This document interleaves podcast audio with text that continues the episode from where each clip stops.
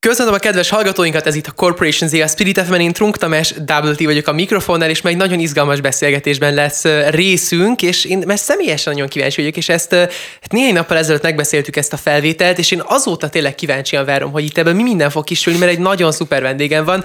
Miller Dáviddal fogok beszélgetni. Dávid, köszönjük, hogy elfogadtad a meghívásom. Nagyon szépen köszönöm, mindenkit az... köszöntök és még az előbb feltettem nek a, így ezt a kérdést, csak így előjáróban off record, hogy na, hogyan is konferáljalak fel, mert azért ez persze ez egy kihívás, hogy, hogy én is úgy gondolom, én is sok különböző dologban vagyok aktív, és hogyha az ember valahol bemutatkozik, vagy valahol felkonferálják, akkor az legyen kerek, és akkor legyen minden. És és te tök szimpatikusan azt mondtad, hogy figyelj, hagyjuk ezt a teljes titulusosdít és, és konferenciósdít, hanem te Miller David vagy, mint személy, és, és, és tegyük a fókuszt a gondolatokra, és a tartalomra, én azt mondom. Szerintem hogy, is. Úgyhogy 40 perc izgalmas beszélgetés új generációról, ahogy ugye a Corporation Z műsornak a, a témája is ezt javasolja, és talán az első kérdés, ami engem nagyon-nagyon firtat, és amivel én sokszor találkoztam, és ezért mm-hmm. a te véleményedre nagyon kíváncsi vagyok, azért mégis annyit talán titulusozzunk, hogy, hogy elképesztően sok különböző területen vagy sikeres. Ugye műsorvezetés, X-faktor műsorvezetés, hogy egy highlightot kiemeljek hatalmas sikerrel, egy nagyon új generációs, generációváltó arca vagy az RTL-nek is, hogyha ezt így azért mondhatom, mert ez egészen elképesztő, hogy micsoda szerepet töltesz most már oda az elmúlt években, közben zeneileg hihetetlen sikeres vagy, színészként, szinkron színészként, és most javíts ki, hogyha még bármit kihagytam, de a lényeg tényleg az, hogy, hogy sok területen vagy aktív. El, ezt elfelejtettem mondani, hogy hihetetlen jól főzök kávét, ezt még nem mondtad. Wow. Nagyon híresen. De Akkor is, egy kávét főzöl nekem a 20 perces szünetünkben? persze, persze, mindjárt megyek és csinálok neked egyet. Figyelj, egyébként itt nagyon finom kávétok van. Igen, a titulosok nekem mindig egy ilyen, nagyon sokszor szokták kérdezni, hogyha megyek műsorba, hogy, hogy, hogy hogy szeretnék, hogy engem felkonferáljanak, és igazából ott azt szoktam mondani, hogy nekem tényleg teljesen mindegy. Egyébként itt most, hogy meg személyesen vagyunk, itt meg el tudtam mondani, hogy igen, hát most nem tudom, hogy mit változtat, vagy min változtat uh-huh. a mhm. titulos, titulus. Sok mindent csinálok, egyébként meg Miller Dávid vagyok én. Mi volt a kérdés? Arra akartam csak kiukadni még a kérdéssel, mert még a kérdés konferálásában ja, ja, ja. voltam a lépe benne, hogy, hogy szerinted az, hogy ilyen sok dologban vagy aktív, sztereotipizáljunk egyet, az azért van, mert ilyen fiatal vagy, mert új generációs, mert ezt nekem sokszor felvetik, mm-hmm. hogy mhm. figyelj, ez egy generációs jellegzetesség, hogy ti ilyenek vagytok, és én annyit elárulok előjáróban, hogy én ezt így nem zárnám egy dobozba, és így nem eltelenosítanék, és nem mondanám azt, hogy igen, majd ezt kifejtem én is később, de előbb a te véleményedre lennék nagyon kíváncsi. Hát igen, figyelj, én soha nem csináltam még olyan dolgot, amire azt mondtam, hogy na, ez most azért fogom csinálni, mert fiatal vagyok. Tehát ilyen nekem még nem volt. Lehetséges az, hogy az a világ, ahol mi felnőttünk, az, ahogy mi szocializálódtunk, az inkább minket afelé terelt, uh-huh. hogy ne csak egy dologban kezd el megtalálni, vagy, vagy megállni a helyedet. Egyébként meg ez is egy olyan dolog, hogy én tényleg úgy vagyok vele, hogy basszus, mindenki azt csinálja, amit boldoggá teszi őt. Hogyha ez valakinek egy dolog, és hogy ő ül egy darab helyen, és ő ott végzi a munkáját, amivel semmi probléma nincsen, hogyha ő ebben megtalálja a boldogságot, akkor csinálja azt. Én vagyok most e- abban a pillanatban annyira szerencsés, hogy több dolgot csinálok, és mindegyiket szeretem. Tehát ez is fontos, hogy, hogy azért nem megélhetési műsorvezető vagyok, és megélhetési nem tudom kicsoda, hanem ebből élek, de egyébként meg ezeket én nagyon szeretem csinálni. Szóval lehet igen, hogy, hogy a fiatalságom ebbe belejátszik, és lehet az is, hogy mondjuk tíz év múlva ez a, ez a kicsit, kicsit szélesebb spektrum, ez mondjuk egy picit össze fog szűkülni, és lehet, hogy nem ennyi dolgot fogok csinálni, hanem picit kevesebbet, vagy lehet az is, hogy tízszer ennyi dolgot fogok csinálni, és akkor meg majd nem lehet a korra fogni. Hát nem tudom, nem. Egyébként figyelj, bár én is szeretnék tőled kérdezni valamit. Én milyen generáció vagyok? 96-ban születtem. Az, az... 96 az a te pont, a, pont az generáció, te már pont Z-generáció. Én vagy. pont Tehát ugye ez attól függ, hogy most melyik kutatónak hiszünk, van, aki 98-at mond, valaki 96-ot, de Aha. ott pont valahol a perem. Tehát így a váltónál Igen. vagyok pont. Aha, értelek. Jó, ennyit akartam csak kérdezni. Ja, befogadunk az Z-generáció, az így, így is úgy is bárhogy. Köszönöm szépen az Z-generáció nevében. Így, abszolút. Hogyha, hogyha beszéltek az Z-generáció nevében, mert ahogy mondtam, nem akarok itt eltelenosítani, de arra kíváncsi lennék, hogy melyik volt az első szenvedélyed ezek közül, amiket most elmondtál.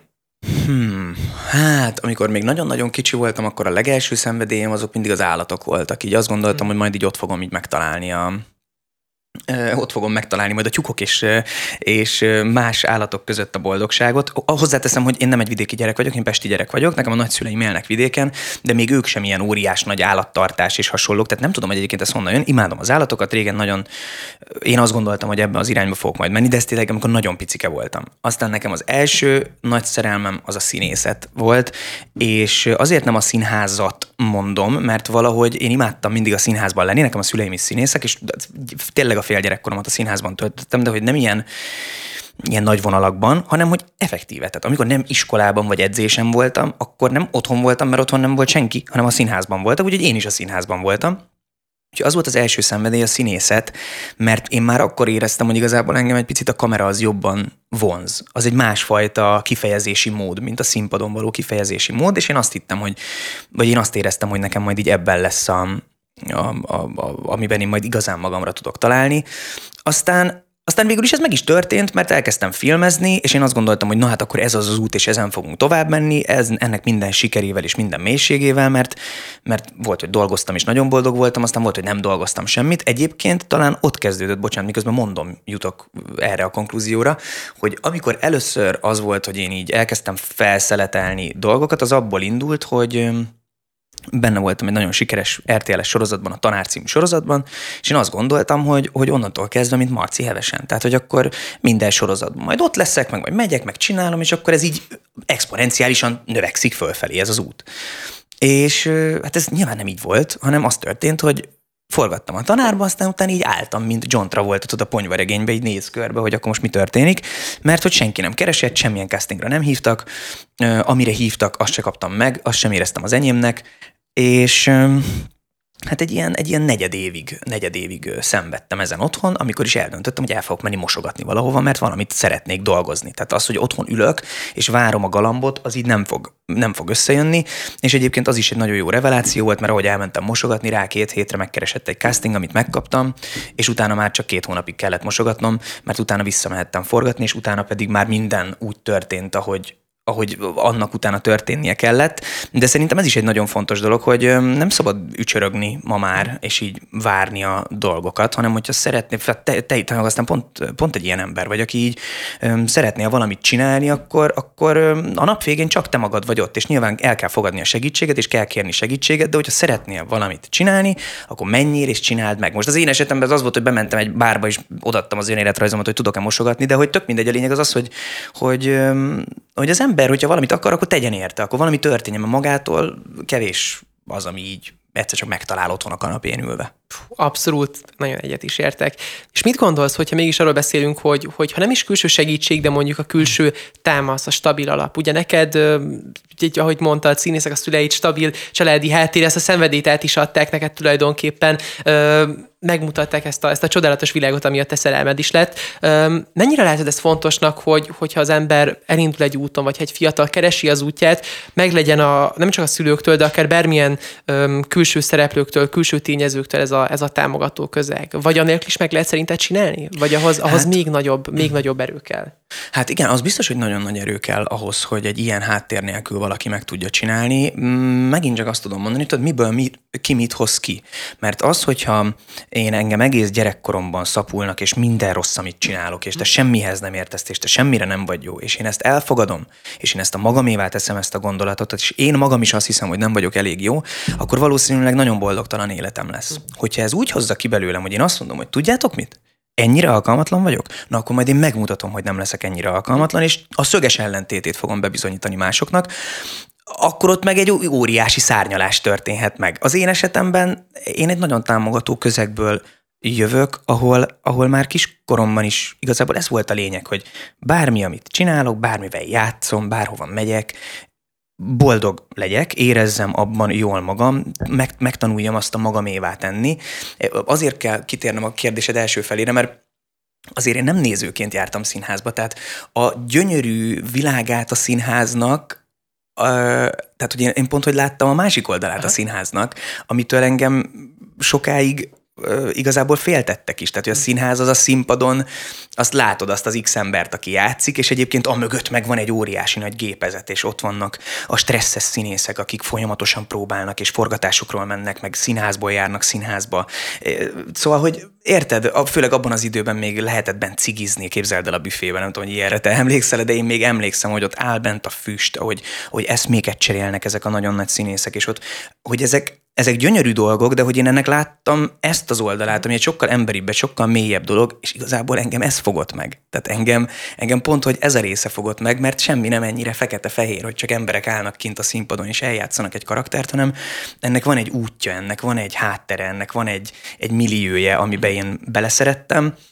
A kérdésedre pedig a válasz megint csak röviden annyi, hogy engem támogattak a szüleim abban, amit szeretnék csinálni, és azt mondták, hogy ameddig boldogát ezt csináljam, nem tudom, hogy mi lett volna akkor, hogyha ha azt mondják nekem kisgyerekként, hogy ebben is rossz vagy, ebben is tehetségtelen vagy, lehet, hogy az én lelkem, én egy elég érzékeny embernek tartom magam, meg én kiskoromban is olyan voltam, tudod, hogy ha már így hangosabban rám szóltak például, amiben én azt éreztem, hogy nincsen igazsága annak az embernek, aki rám szól, akkor én azért elpityeregtem magam. Mm. Így nem, nem ilyen hisztis gyerek voltam, de hogy engem nagyon meg lehetett bántani mélyen pici dolgokkal is.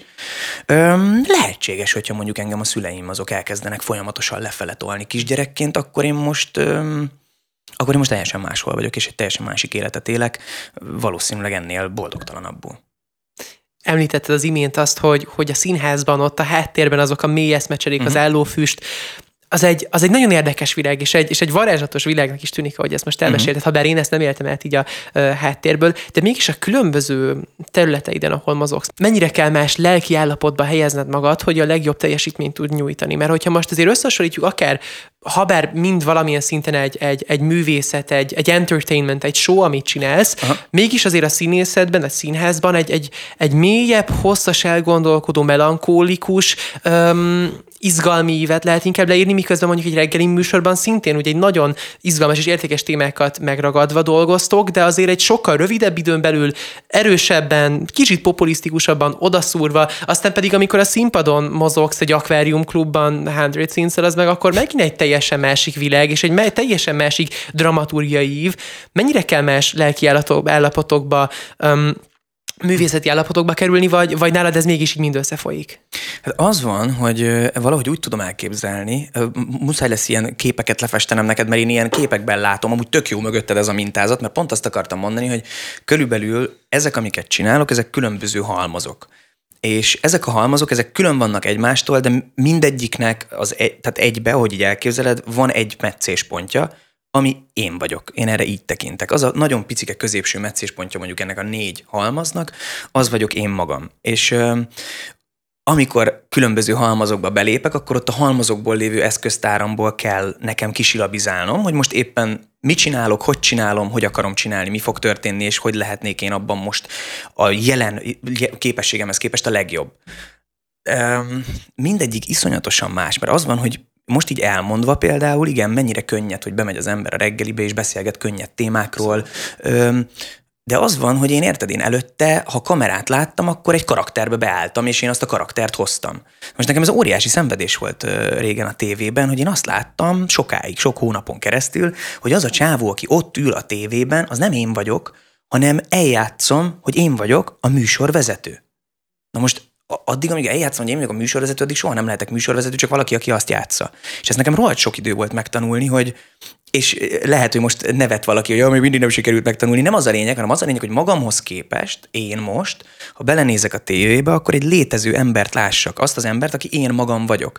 És mindig elmondom, hogy nyilván nem olyan vagyok otthon, mint az X-faktornak a színpadán, és hazaérek, és szevasz anyám, most lehet szavazni. A... Tehát, hogy, érted, ki az az ember, aki így működik otthon? De én, mint Miller Dávid, az X-faktor színpadán úgy működöm, ahogy működöm. És ez nagyon fontos, hogy ebbe így megtalálja a hitelességét a, az ember, és nem azt mondom, hogy kész vagyok, tehát rengeteget keresem még saját magamat. Rengetegszer van olyan, hogy így beülök a kocsiba mondjuk hazafele, és tudod, elgondolkozom, hogy basszus, mi, miért ezt mondtam, vagy miért így viselkedtem, vagy hogy így, ez miért, miért ez volt a véleményem akkor, hogyha amúgy most azt gondolom, hogy nem is ezt gondolom, akkor miért?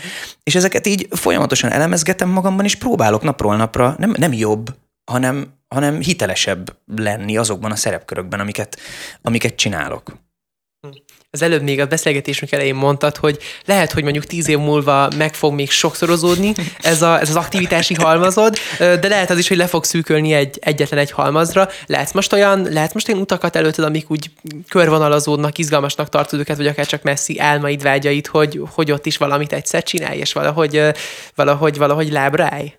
Hát figyelj, én még színészként magamnak nem tudtam bizonyítani. Tehát nekem az az, egy, az, az, az, az olyan lép. Én magamnak én azt gondolom, hogy én nagyon meg, meg kell, és meg vagyok elégedve azzal a munkával, amit én az X-faktorban letettem az asztalra.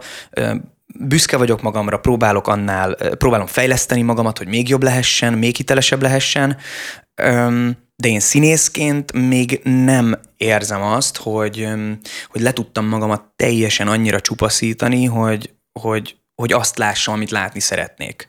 Viszont érzek magamban erre affinitást, hogy ez egyszer majd megtörténhet. Szóval például nekem a színészet az még mindig egy, és nem azt mondom, hogy a többit már kiaknáztam, csak hogy az még mindig egy, egy óriási kérdőjel bennem, úgyhogy ott nagyon-nagyon várok valami olyan feladatra, amit esetleg majd úgy fogok tudni megugrani, ahogy azt én szeretném. Úgyhogy pont ezért van egy másik oldala most az életemnek, amiben így most kezdek így belekóstolgatni, mert hogyha pont arról beszéltünk, hogy az embernek meg kell teremteni ezeket a dolgokat, és nem fog az ölébe esni. Na én is így voltam ezzel egy két évvel ezelőtt, és összesodort engem az élet Stu Gamble barátommal, aki egy angol rendező producer, aki itt él most már 10 éve Magyarországon, egy szót nem beszél magyarul, de ettől függetlenül ért mindent, ami néha nagyon félre, elég sok félreértésre ad okot.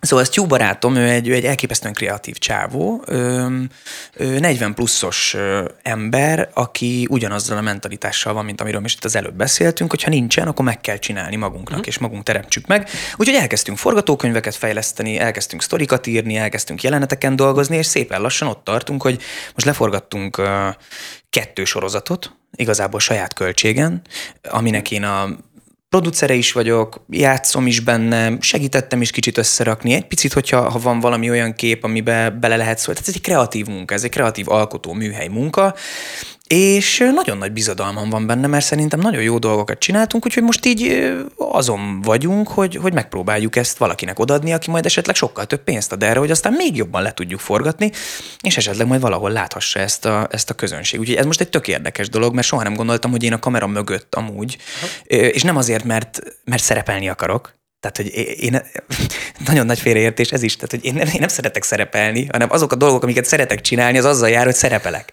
De a kettő az nem ugyanaz. És, és, és valahogy viszont engem az érdekelt mindig is, ami a kamera előtt történik, és soha nem gondoltam, hogy lesz olyan, ami, ami így egy picit elcsavarja a fejemet, és most ez a, most ez a szerezzünk ö, pénzt, szerezzünk embereket, szerezzünk helyszínt, találjuk ki, ez most így valahogy nagyon, nagyon izgat engem izgalmasan is hangzik. Az, az, meg nagyon sok rét. Más világ, nagyon. Nagyon-nagyon más világ, és egy, so, egy olyan világ ráadásul, ahol így nagyon-nagyon rukinak érzem magam. Tehát ilyen boomer vagyok, aki belépett ebbe a körbe, érted? És a, mindenki tudja, hogy mit kell csinálni, én meg csak így kapkodom a fejemet, de ez is tök jó, ez is tök izgalmas. Egy, egy ilyet szívesen megtanulnék. Hmm. Kicsit kanyarodjunk még vissza talán a televíziózáshoz, uh-huh. hiszen ott sokszor felmerül az, hogy, hogy most ezzel az új generáció, ami most érkezik, és a tévé új generációjával, ami jelenleg talán így folyamatban van, vagy kezd kialakulni egy kis generációváltással, ez a klasszikus ranglétra az úgy eltűnt, hogy valaki úgy válik műsorvezetővé, hogy elkezdi, elkezdi úgy, hogy a kávét hordozza két éven keresztül, aztán a következő évben akkor, akkor öm, szerkesztő, asszisztens, és akkor így uh-huh. előre lépked, és aztán egyszer műsorvezető lesz 20x év után a kellő egyet egyetemek elvégzésével. Na most aztán persze lehet látni elképesztően kvalifikált, kevésbé kvalifikált műsorvezetőket, teljesen más utakból bejönni, teljesen más sztorikat hozva, teljesen új impulzusokat is adva a tévének. Alapvetően erről a kérdésről mit gondolsz? Hiszen ez egy meghatározó kritikapont lett az elmúlt években, ha bár ugye azért, ahogy beszéltük, semmi sem ennyire fekete-fehér. Semmi sem ennyire fekete-fehér, meg én ilyenkor mindig, amikor valami ilyen kommentet olvastam, vagy ilyet láttam, akkor így mindig, mindig azt éreztem, hogy azok a nevek, akiket felsorolnak példaként, ők 30-40 éve tévéztek. És nem azért szeretném őket bántani, mert 30-40 éve fontos volt, hogy valaki tanulja. Igen, vannak, ugye sokszor hallok ilyet, hogy hogy lehet valaki, hogy mondjuk beszédhibásan ül a rádióban, vagy beszédhibásan ül a tévében, de nem ennyire, ahogy te mondod, és megint ez annyira hülye mondod, de tényleg nem ennyire fekete-fehér ez a dolog. Engem nyilván a nagy műsorvezetőkkel szoktak összehasonlítani, ami egy nagyon jól esik, de mindig ugye ilyen példának hozzák, hogy bezzegők, mennyi mindent csináltak, és mennyi. Pont most beszélgettem Ördög Nórival és Tilla Tillával egy podcastben, ahol igazából rájöttek ők is arra, és mindhárman rájöttünk, hogy igazából senki nem úgy kelt fel x évvel ezelőtt, hogy ő műsorvezető szeretne lenni, Attila azt hiszem, hogy ha jól emlékszem, ő ezeket meg sem járta ezeket a ranglétrákat. A Nóri, ő valóban szerkesztőként kezdte, ráadásul egy, egy, egy kivételesen jó szerkesztő volt, aki a saját adásmeneteit szerkesztette meg, ami ma már nekem főleg, ahogy látok ilyen több száz oldalas adásmeneteket, elképzelhetetlennek tűnik. Nézd, valakinek így történik, valakinek meg úgy történik. Megint csak azt mondani, hogy nem hiszem, hogy attól lehet csak és kizárólag valaki jó műsorvezető, hogy elvégez egy olyan egyetemet, ahol megtanulja, hogy hogy kell műsort vezetni. Mindegyik műsor más, mindegyik műsornak más a tematikája, mindenhova más stílus kell, és én azt gondolom, hogy ha generációváltás van, akkor most már ezt el is kell engedni, mert kezd annyira összemosódni szerintem a tévé és az internet, aminek lassan, lassan kell is, hogy a tévé uh-huh. azt a helyet el tudja foglalni, amit szeretne, hogy, hogy nem, nem, nem kell ezzel foglalkozni. Én nem gondolnám azt, hogy mondjuk én jobb műsorvezető. Én tudom magamról, hogy én nagyon nehezen tudtam az iskolában ülni, például egy helyben 45 percig, mert nagyon kevés dolog volt, ami lekötött, és én tudtam azt is, hogy amikor elvégzem a gimnáziumot, akkor utána nem feltétlenül szeretnék még x évig iskolában ülni. Én biztos vagyok benne, hogy én egy centivel nem tudnék jobb műsorvezető lenni, hogyha elvégeztem volna egy iskolát, mert nem figyeltem volna.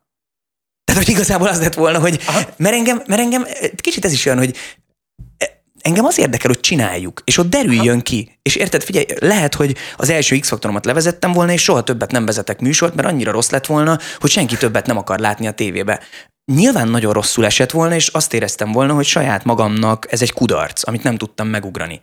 De basszus, kiderült. Most gondolj bele, hogy négy évig ültem volna egy iskolába, ahol én vagyok a, a műsor, az új műsorvezető, az új generáció, majd beraknak egy műsorba, és kiderül, hogy elvéreztem, és négy évet erre szántam rá. Hm. Érted? Mert szerintem, érted, szóval, hogy na, nem tudom. Én most nem tudnék mondani olyan műsorvezetőt, aki ma a tévében van, és azt tudnám mondani, hogy minden egyes lépcsőfokot megjárt, amit meg kell ahhoz járni, hogy műsorvezető legyen. Oké, oké, most a klasszikus edukációról beszéltünk, hogy, hogy nem volt így meg, mondjuk nem volt simán egyetem, és aztán uh-huh. úgy tévébe kerültél, de azért az, az egyértelműen látszik, hogy elképesztően bánsz a szavakkal. Tehát ahogy, ahogy itt hallgatlak, és ahogy az minden egyes mondatot bármilyen kis impulzusban jön mégis, hogy úgy összefügg minden kis szösszenete, hogy, hogy tényleg csodálva hallgatom, azt kell, hogy mondjam. De, de aranyos, vagy nagyon kevés ember, aki ezt mondja, mert hát össze-vissza szoktam kanyarogni, aztán néha visszatérek. De, de, nem, van egy, van egy, van valahogy egy, egy, egy, ilyen, egy, ilyen, egy ilyen valami kis kapocs benne. Nem tudom, lehet, hogy ezek a, a metszetek hogy találkoznak, amit az előbb mondtál, vagy lehet, hogy a személyiséget, nem tudom, de nagyon-nagyon izgalmas hallgatni. Tényleg, te, te, szerettél könyveket olvasni kiskorodban? Tehát, hogy ilyen, ilyen olvasós, történetes voltál, vagy ez, vagy ez mégis úgy aztán inkább a színházi um, világ, ami, ami ez belé döntötte? Nem, hát ugye én mesélős voltam. Tehát az volt, hogy, um, hogy én sztorikat találtam ki, lehet ezt úgy hívni, hogy, hogy, hogy, hogy kamusztam, vagy, vagy kamu történeteket találtam ki, de igazából nem ez volt ennek a, nem ez volt ennek soha a célja, hanem az volt a célja, hogy, hogy valamit mesélek, ami, ami látom, hogy valakit leköt, és valaki hallgatja, miközben egyébként nyilván tudja, hogy amúgy nem igaz, mert, mert lehetett hallani a hangsúlyomon, lehetett hallani a történetnek, ami voltán. Én régen nagyon-nagyon nem szerettem olvasni. Azért nem szerettem olvasni, tök őszintén megmondom, mert nem szerettem azokat a dolgokat, amikor azt mondták, hogy ezt kell, meg azt kell. Uh-huh. Tehát basszus, ott ülök az iskolába, nem tudom hány hónapon keresztül, tényleg a két hónap a nyár, nyaramat azzal töltsem, hogy bogarászom a kötelező olvasmányokat, ne haragudjon meg senki, én azt gondoltam, hogy majd megtanítanak olvasni, szeretni, és nem pedig kötelező számomra értetlen dolgokat ö, végigvinni az életen. Hozzáteszem, hogy volt olyan tanárom, aki az olvasást szerettette meg velem, és ott egy időben nagyon-nagyon sokat olvastam, de sajnos ö, velem, a, velem nem tudták megszerettetni az olvasást, magamtól kellett, kellett rájönnöm az olvasásra, és magamtól kellett rájönnöm arra, hogy milyen könyveket szeretek. Én nem szeretem a, a fiktív történeteket. Én nem szeretem azokat a történeteket, amik öm, inkább azt mondom, hogy mit szeretek. Életrajzokat szeretek, igazi történeteket, amik megtörténtek emberekkel, és nekem ez ö, szégyen, nem szégyen, ez nem, ilyen, ilyen 18-19 éves koromban került először olyan könyv a kezembe, amit úgy olvastam végig, hogy nem vettem észre. Miközben előtte olyan lázadásaim voltak, hogy a Pál utcai fiúk utolsó két oldalát ma mai napig nem olvastam el, csak azért, hogy ne elmondhassam, hogy én azt nem olvastam el. Tehát ilyen hülyeségeket csináltam közben meg. Öm, ja, hát sztori, sztorizós, fantázia, nagyon erő, viszonylag, viszonylag, hogy, hogy milyen fantáziája van a gyereknek? Erős, vagy erő, milyen? Élénk, bocsánat, élénk, igen, igen, élénk fantáziám volt, úgyhogy én szto- sztoriztam. Régen amúgy kicsiként sokkal jobban szerettem szerepelni. Aztán utána a gimnáziumban még jobban, a rengeteg megfelelési kényszer és a rengeteg komplexusom miatt, amivel így küzdöttem, akkor az, abból így az úgy jött ki, hogy mindenhol a középpontba akartam lenni, és hála Istennek lekopogom, hogy, hogy, hogy ez a ez, ez a késztetés bennem, ez így elmúlt. Aha. Értem. Kösz, hogy ezt elmesélted és repül az idő tényleg, mert, mert a beszélgetésünk első felén túl is vagyunk, egy nagyon rövid kis szünetre elmegyünk, Jó. de ugyaninnen folytatjuk tovább, és nem kicsit beszélünk arról, hogy te milyenek lehetett ezt az új generációt, milyenek lehetett a mai fiatalokat, következő generációt. Zenéről is szerintem beszéljünk, mert nagyon sok izgalmas Mindenképp. téma van ott, és hihetetlen izgalmas személyiségekkel körökben mozogsz, úgyhogy van még sok minden hátra. Kedves hallgatóink, sehova nem menjenek, hogyha egy helyre mennek, akkor az Instagramon kövesnek minket ebben a rövid, rövid kis szünetben. Spirit FMBP, Mill Air, Miller David, és Trunk Tamás WT, szerény jó magam. Kedves hallgatóink, köszönöm, hogy eddig velünk voltak, per perc és visszatérünk.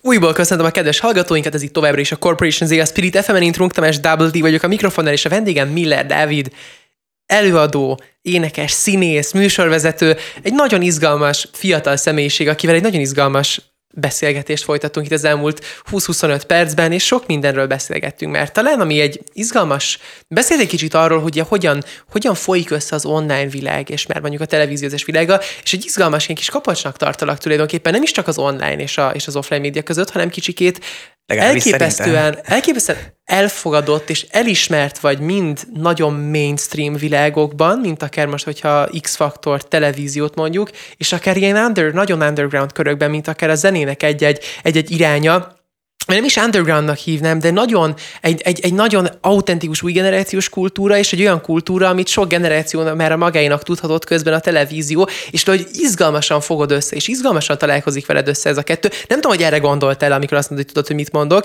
Arra kíváncsi vagyok, hogy te mire gondolhattál még, hogyha nem erre, de, de, de szerintem ez egy, ez egy, ez egy nagyon, nagyon, nagyon Nyilván most könnyű ezt mondani, de én pontosan tudtam, hogy ezt fogod mondani, mert ezzel azért nagyon sokat találkozom, és nem tudom, hogy te mit gondolsz, hogy melyik részről van inkább szerinted a, a, a szemöldök összehúzása? Az underground rétegből, vagy a mainstream rétegből?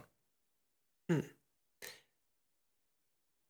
Hát, Én azt gondolom inkább, hogy, hogy mindkét réteg, attól függetlenül, hogy sokan azt gondolják, hogy nagyon ellenségesnek, egymás ellenmenőnek kell lenni, és sokszor az is, valamilyen szinten, ha van egy hiteles pont, ami összekapcsolja őket, hálás.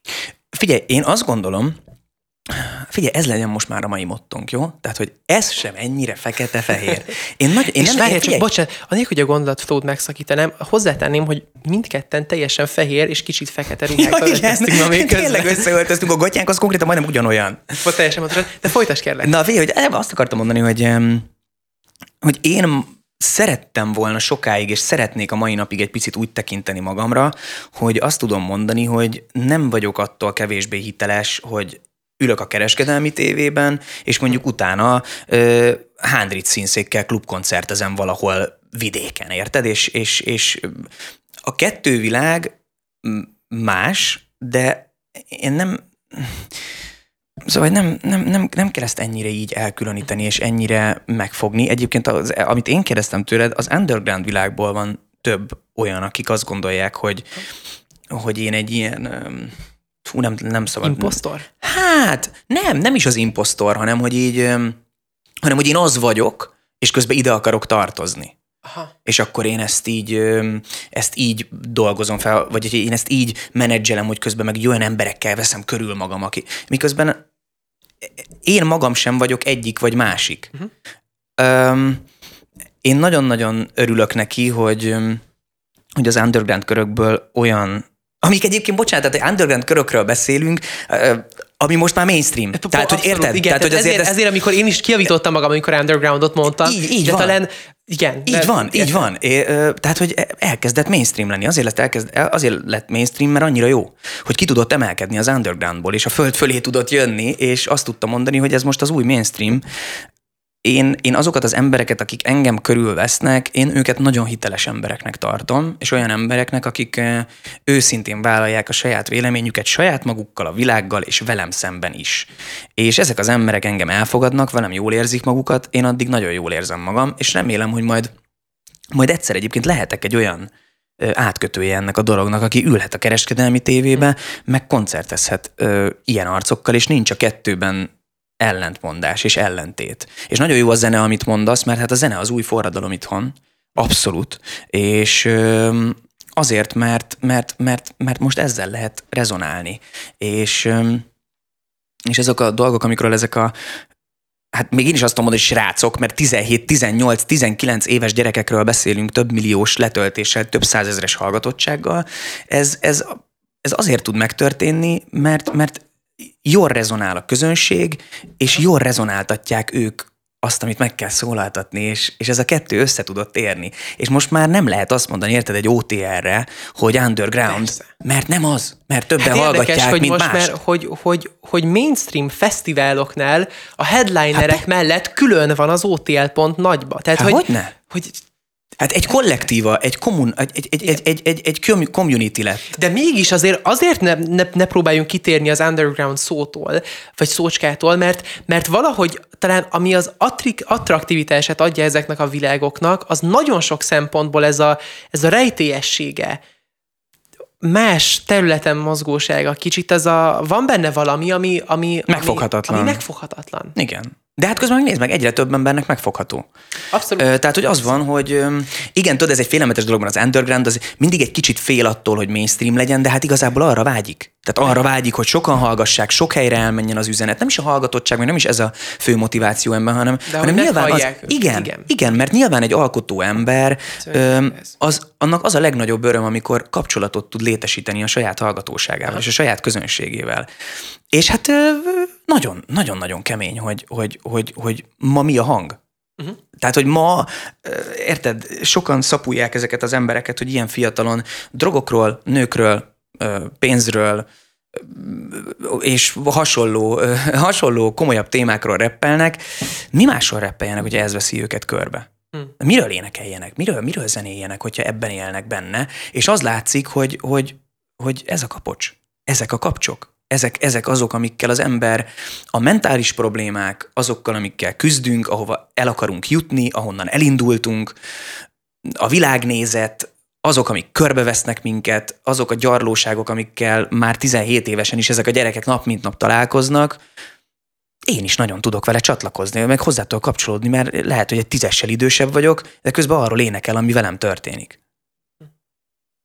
Ez igazán érdekes, hogy azt mondod, hogy, hogy több, vagy hogy van szemöldök összehúzás így ebből a, akkor hívjuk undergroundnak, underground körökből, mert amúgy én ezt kívülről ezzel nem találkozok ilyen szinten. Az... Tehát én ezért egy nagyon, sőt, ugye például találkoztunk legutóbb Lil Fralk Aquarium uh-huh. klubos fellépésén, és, és, ott, és ott azért látszott, hogy elképesztően hitelesen rezonáltál mind a közönséggel, az előadókkal, tehát amit itt most mondta, hogy gondolják, hogy, hogy, hogy így beülteted magad, tehát hogy ez, ez abszolút látszik, hogy nem így van. Figyelj, az van, hogy igen, tehát akkor ez úgy néz ki, hogy, hogy ott van egyedül, tehát ott jelenik meg egyedül, ott találkoztam Aha. ilyennel, és nem hazudok, tízből egy, vagy tízből kettő. Nem ez a lényeg, csak hogy nem feltétlenül vártam, vagy nem gondoltam, hogy valakinek így, tehát tényleg ez lehet mondjuk a legnagyobb baj, hogy én valakinek ennyire kiakasztottam, érted a mérőt, hogy ő, hogy ő azon ki van, hogy mit keresek én mondjuk egy ilyen koncerten, hogyha előtte még ültem, a nem tudom hol. Érted? Szóval, hogy öm, Nincsen. Azért nincsen, mert tök jó, hogy nem arról szól már minden, hogy ő a szar, és én megmondtam neki, hogy majd ha ide jön, akkor majd jó, megverem meg a Nem erről megy most már a reppelés, hanem saját dolgokról ezek a gyerekek. Figyelj, kiad már ki egyedül számot? Én ezen is kivad. Nézd meg! Négyen, öten összeállnak, producerek, rapperek, énekesek, és kiadnak egy dalt, aminek még igazából az egész ö, struktúrája is olyan, amivel még nem találkozott. Ez van, hogy nincs refrénje, van, hogy van refrén, vagy hogy csak refrén van.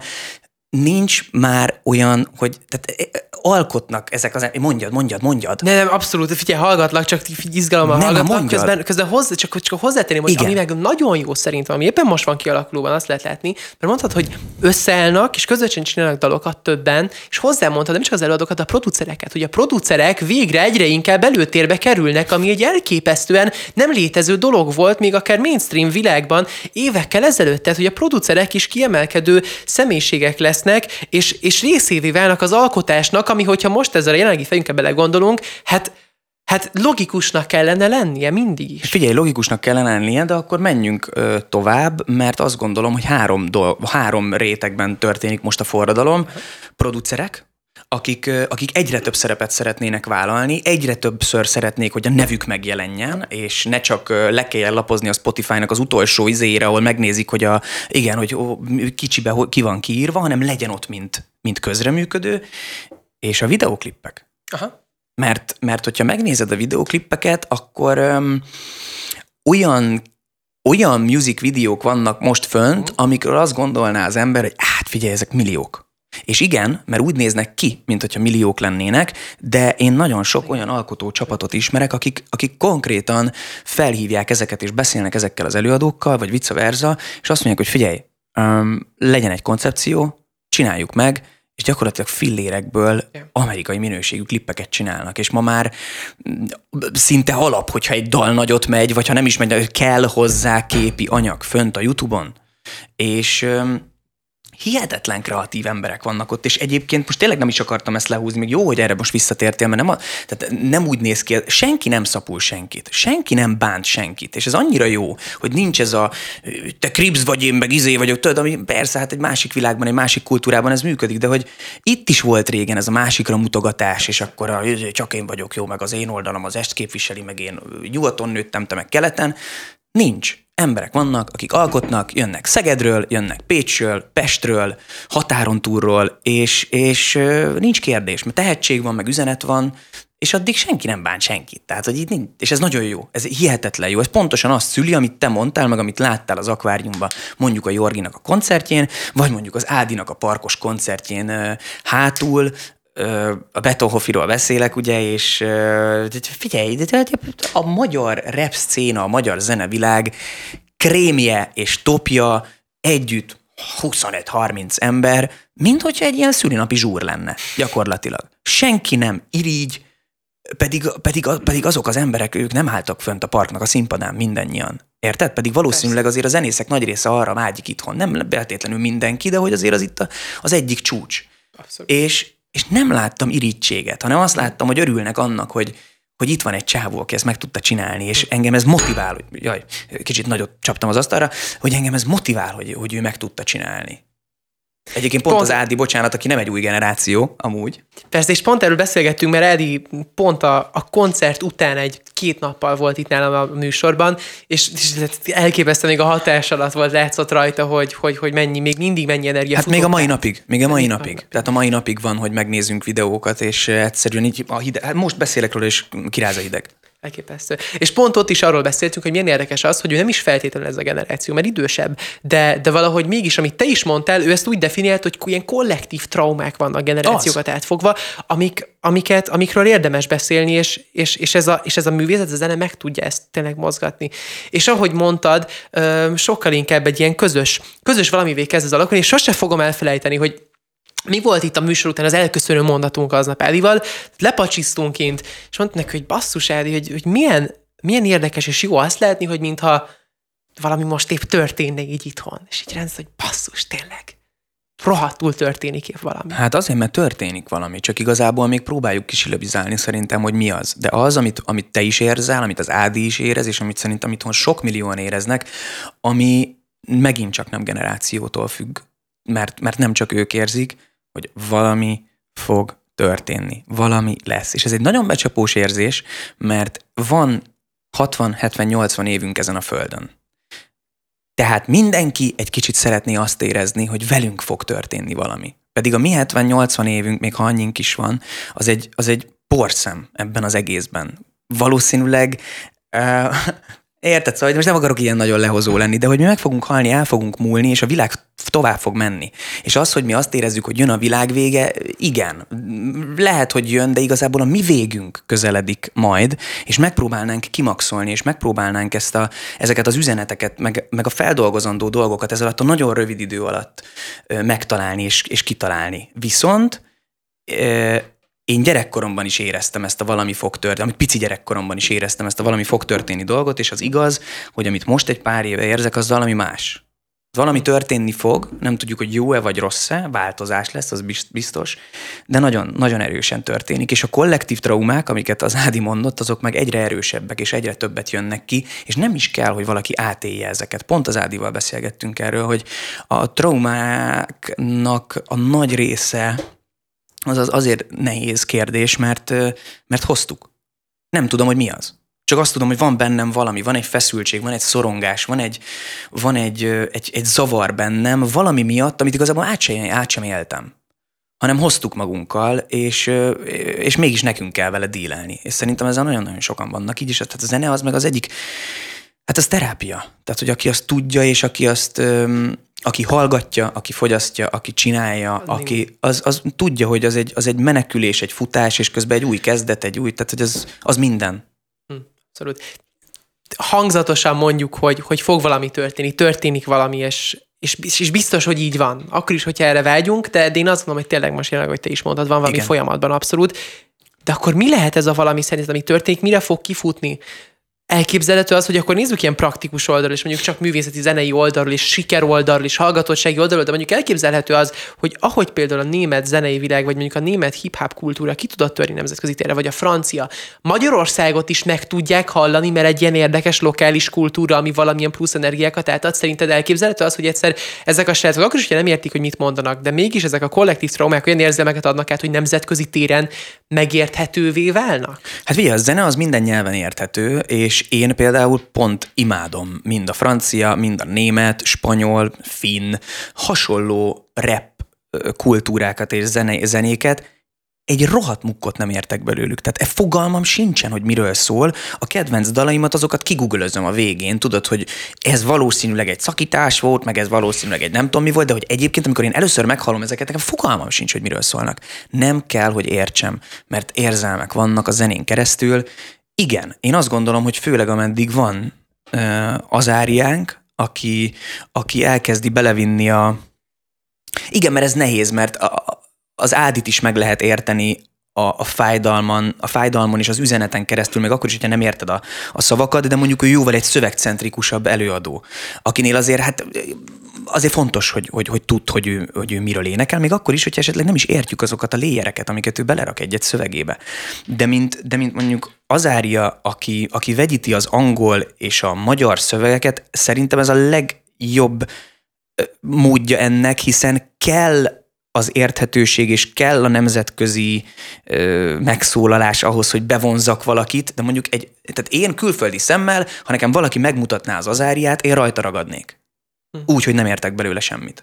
És hát mosódnak el, ugyanúgy, mint a határok, meg minden. Szóval, hogy itt már nincs, nincs mindent elérhető, mindent le lehet tölteni. Nézd meg, hát a Manuelnek az albuma a Spotify Top Charton az, azon a héten, amikor kijött, az ötödik legtöbbet hallgatott album volt a világon. Nem itthon, meg nem Európában, a világon.